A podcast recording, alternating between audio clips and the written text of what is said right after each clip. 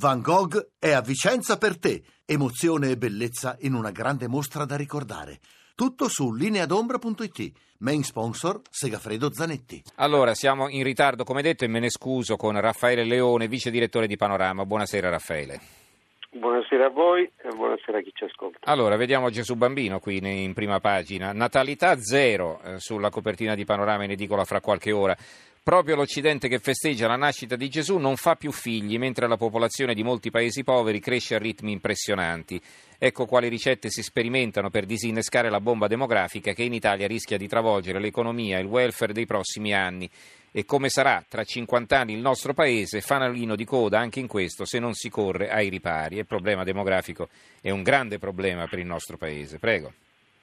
Sì, abbiamo un po' giocato col, col, paradosso che festeggiamo una festa appunto legata alla, alla, nascita e la festeggiamo con un calo e un trend impressionante che ci dice che siamo, stiamo correndo verso un ventennio in cui non avremo, avremo una, una sproporzione enorme tra over sessantenni e lavoratori perché facciamo sempre meno, meno figli. Mm-hmm. Siamo passati in Italia, abbiamo dimezzato le nascite in Italia in 35 anni, dal 1970 al 2016.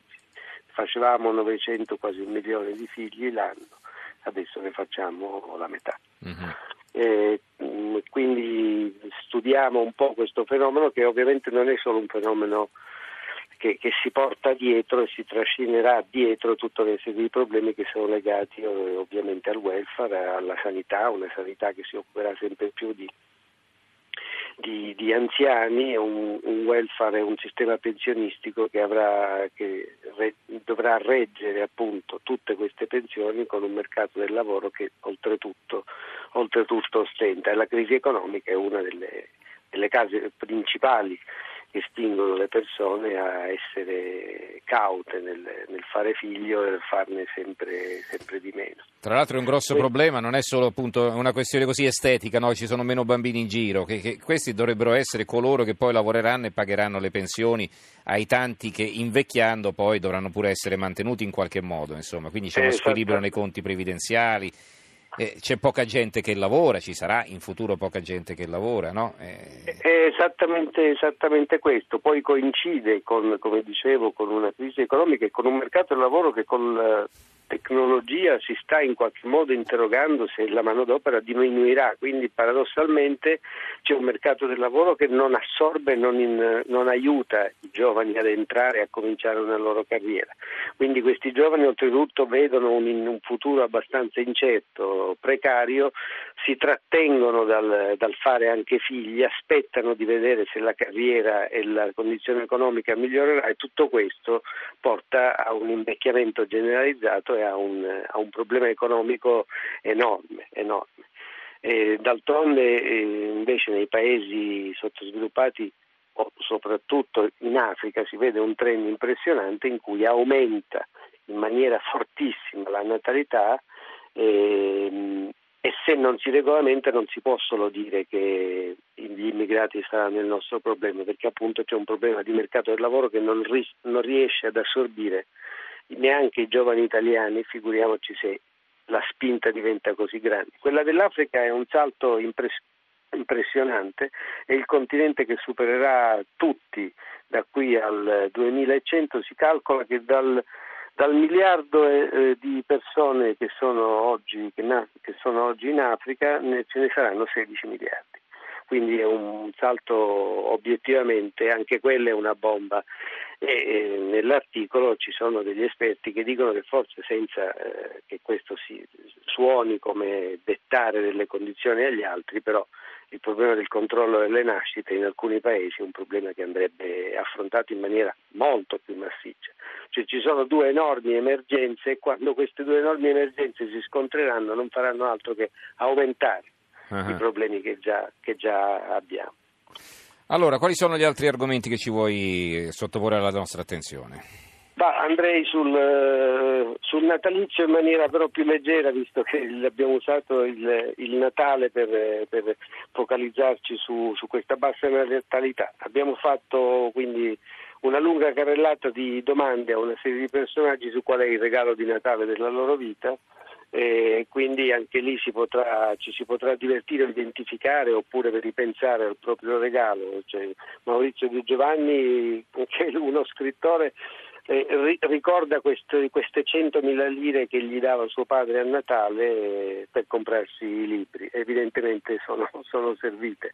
Pupi Avati ricorda il primo televisore in bianco e nero che entrò in casa sua nel 1956. Mm. Eh, ci sono tutta una serie, Maurizio Costanzo, la sua batteria e tamburo che aveva chiesto per tanti anni e che alla fine è riuscito.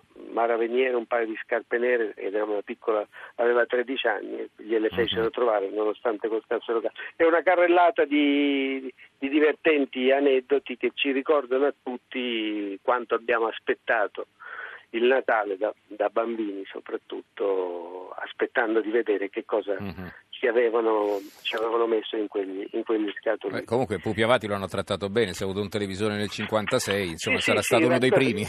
sì, sì, è stato uno dei primi. Racconta questa cosa strana che per arrotondare affittavano le stanze di casa loro e che un ospite di casa loro, che ormai era lì da tempo, si presentò quella sera con eh, un televisore in bianco e nero che regalò Però. ai suoi mm-hmm. affittacamere. E va bene, poi in conclusione? Ma eh, in conclusione poi possiamo passare ad argomenti anche più, più duri, c'è un'intervista in carcere al, al, killer del giudice Livatino che fu ucciso nel 1990 in Sicilia, non si dichiara pentito e questo è l'aspetto diciamo, più reticente dell'intervista, però racconta e spiega e si appella ai ragazzi a non affiliarsi alla mafia perché era un ragazzino lui il killer di 17 anni, mm. questo mm eh, Gaetano Puzzangaro, era un, un, ragazzino di 17 anni, gli dissero chi doveva uccidere, neanche conosceva la sua vittima, neanche sapeva chi fosse il giudice Livatino. Si presentò sulla, con la sua pistola, ricorda ancora lo sguardo stupito di questo giovane magistrato che era un giovane magistrato bravissimo e proprio per questo fu ucciso, fece la sua missione e tornò a casa pagato quelle poche lire che, che gli diede la mafia. Mm. Oggi dice che appunto non lo rifarebbe ovviamente per niente al mondo, ma ha capito quanto si può finire inghiottiti. Ripeto, l'unica forse pecca è questa cosa che lui dice lo fece per proteggere i suoi familiari di non avere mhm. accusato, accusato tutti gli altri complici e tutti soprattutto eh, i mandanti. Allora, eh, chiudiamo qui la presentazione del numero di panorama in edicola fra qualche ora, Natalità Zero e la copertina, eh, si vede Gesù bambino nella mangiatoia, proprio l'Occidente che festeggia la nascita di Gesù non fa più figli, mentre la popolazione di molti paesi poveri cresce a ritmi impressionanti. Ecco quali ricette si sperimentano per disinnescare la bomba demografica che in Italia rischia di travolgere economia e welfare dei prossimi anni e come sarà tra 50 anni il nostro paese, fanalino di coda anche in questo se non si corre ai ripari. Ci ha presentato questo numero Raffaele Leone, vice direttore di Panorama. Grazie Raffaele per essere stato con noi. Io Buonanotte. vi ringrazio e vi auguro buone feste. Grazie anche a te, buonanotte e buon Natale. Allora, noi andremo in onda ancora giovedì e venerdì, altri due giorni. Eh, domani condurrò io, il eh, venerdì invece sarò sostituito, mi prendo un giorno di riposo.